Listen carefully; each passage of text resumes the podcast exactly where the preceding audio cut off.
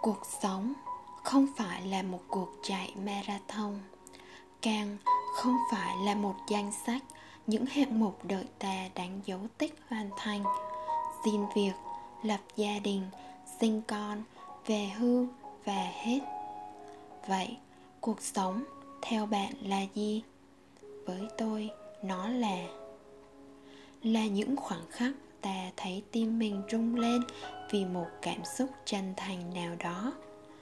Là những giây phút, ta thấy đôi mắt mình sáng lên vì một đam mê vừa được gọi tên. Người giàu có đích thực là người gom nhặt và tận hưởng được những khoảnh khắc ấy. Họ sưu tập những trải nghiệm khiến tim mình rộn lên, lòng ngực mình ấm lại và đôi mắt mình lại một lần nữa lấp lánh trong niềm vui.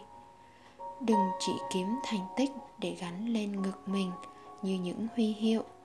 Hãy đi tìm và trân quý những khoảng khắc ta biết mình thực sự đang sống.